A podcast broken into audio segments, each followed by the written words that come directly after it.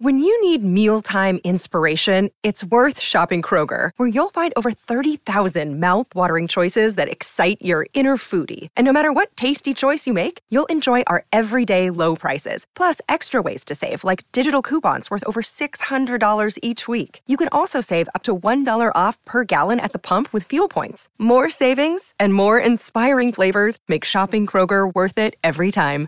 Kroger, fresh for everyone. Fuel restrictions apply.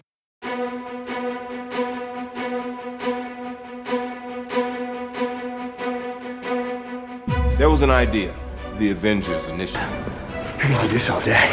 I'm a superhero. I come to bargain. I love you 3000. That's my secret, Cap. I'm always angry. You should have gone for the head. And I Wakanda forever! Fly is Gamora. Iron Man. We are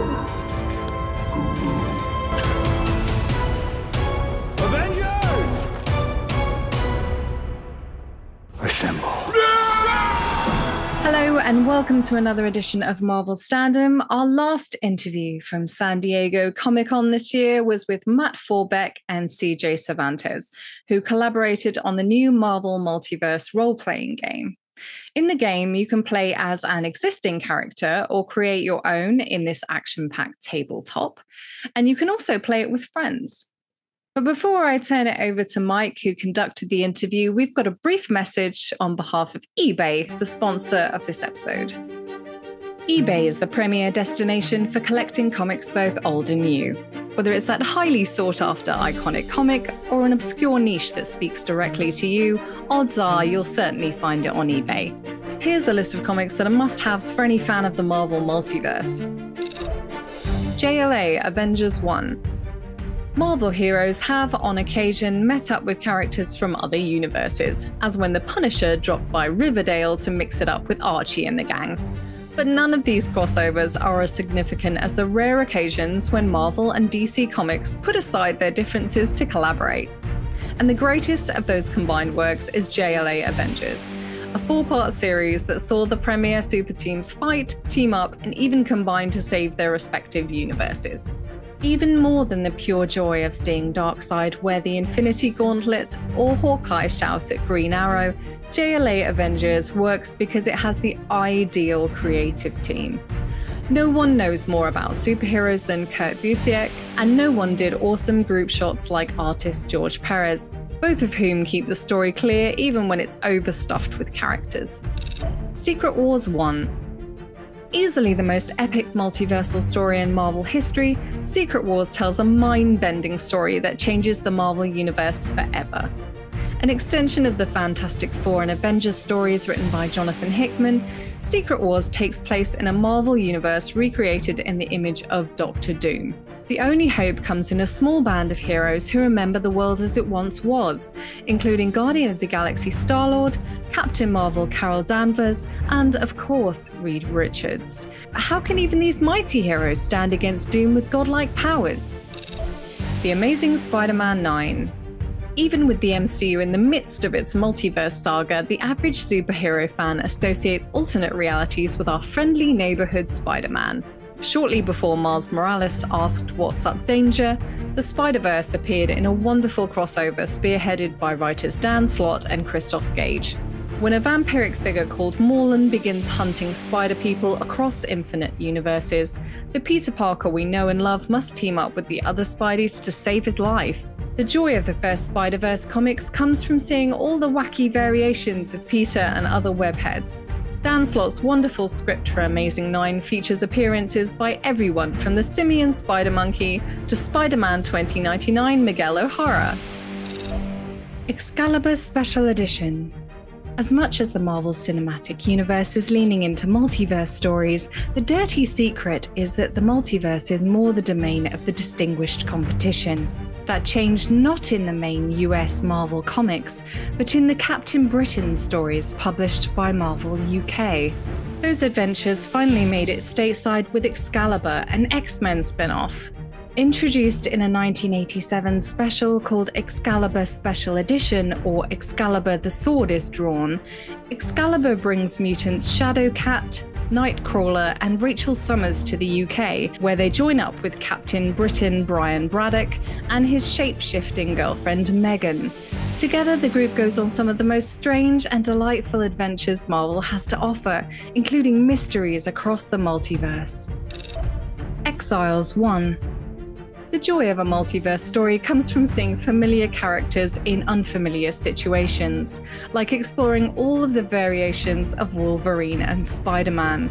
No series captured that joy better than 2001's Exiles from writer Judd Winick. Set shortly after the events of the X Men story Age of Apocalypse, Exiles follows a team of multiversal figures across alternate realities, encountering some of the strangest takes of the heroes we know and love. Unlike the edgier stories for which he's better known, Winick takes a light-hearted approach to the team's adventures, aided by round, warm character work from penciler Mike McKone and inker Mark McKenna. Head on over to eBay.com today to start or expand your collection. And now back to the show. What is up, everyone? Welcome back to the Den Geek Studio. I am Mike Cecchini, and I am joined right now by two of the geniuses behind the Marvel Multiverse role playing game, Mr. Matt Forbeck and Mr. CJ Cervantes.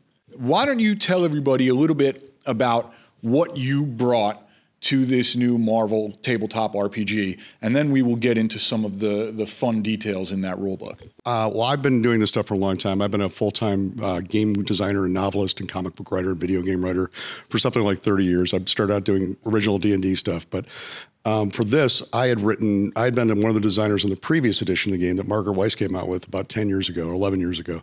And in the interim, I had written two editions of the Marvel Encyclopedia uh, I've been reading. I learned how to read on Spider-Man comics when I was a kid, right? So, uh, so I, you know, John Nee was uh, the publisher of the company at the time, and I'd actually designed the Wildstorms collectible card game for Jim Lee's uh, division of Image Comics back when John was the vice president of that company. And we kept in touch over the years. So when he wanted to do this book, he's like, there's only one person I want to talk to. And it was me. So I'm like, well, and he actually, I posted about how excited I was to have this book in my hands finally. He says, you were born for this. I'm like, I don't know if that's true, but thank you. You know.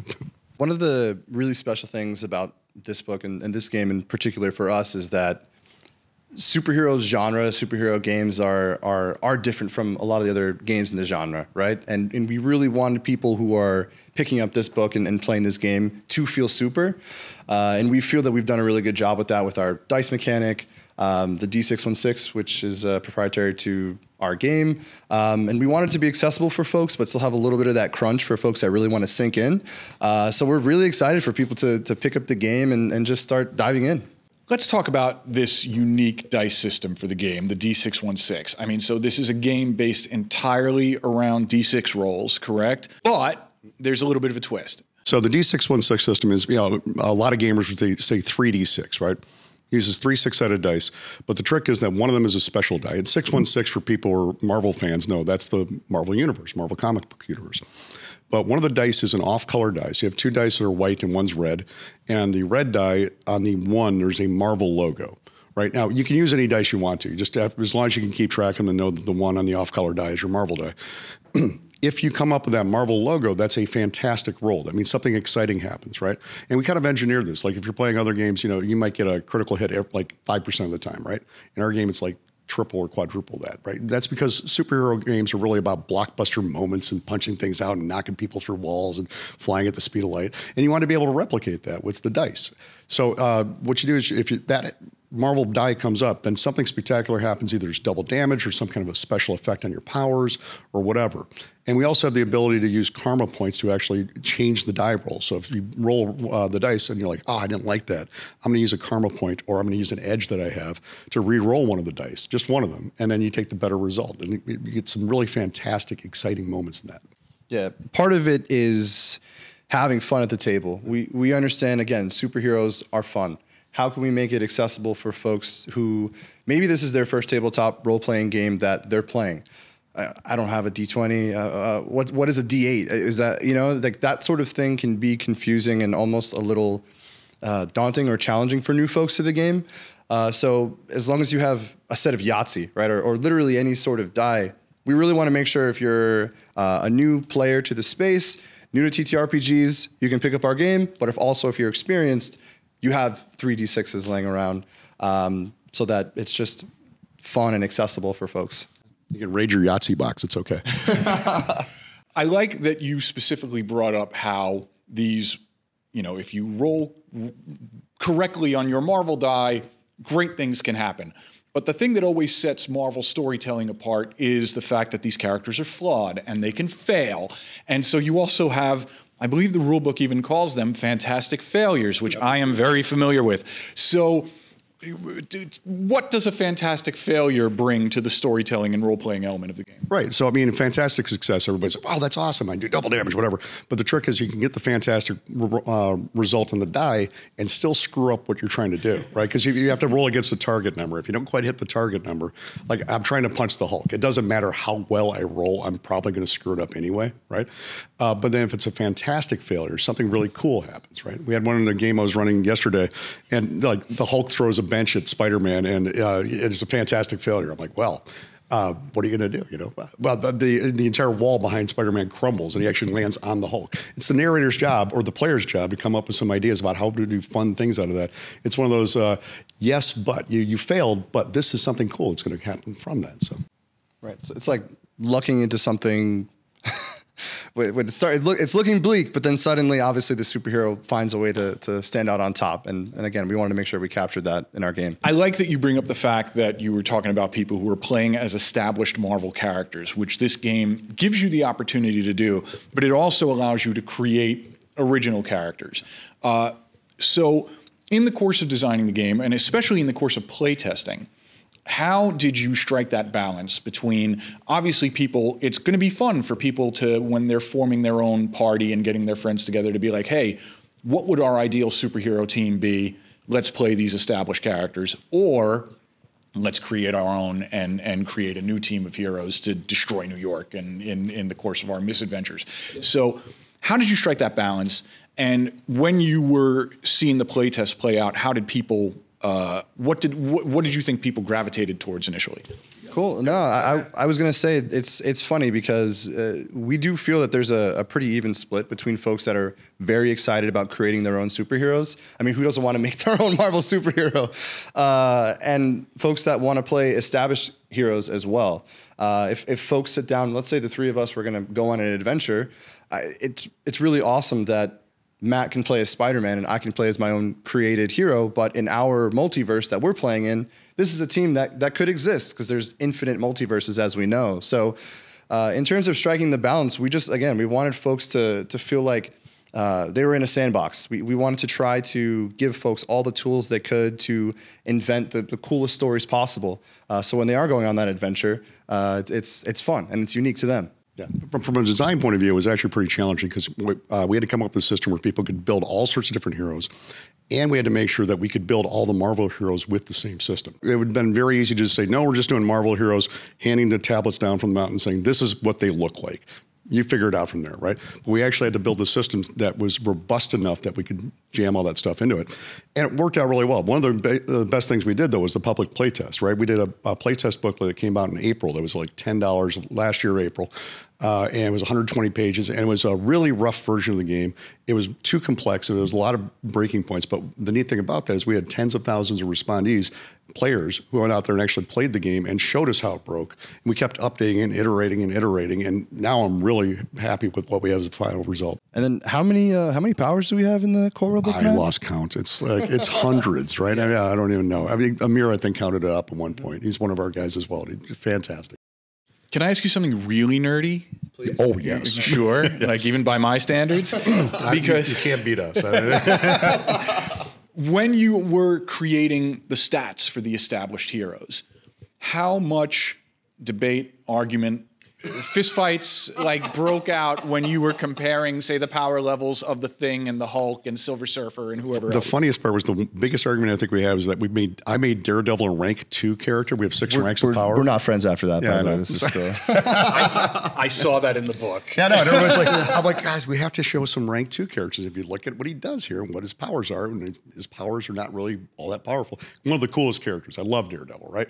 But from a power point of view, strictly from that, we're like, I think he needs to be number two. I won the argument, but yeah, it was everybody's like, no, you just it's that gut thing. You're like, no, Daredevil's too cool to be that low. Yeah. You're like, well, But I will say, in the rule book, it's kind of illustrated, and you make your point well, where it's like, look, Daredevil is powerful enough to protect his neighborhood, whereas Spider-Man is powerful enough to potentially protect the entire city.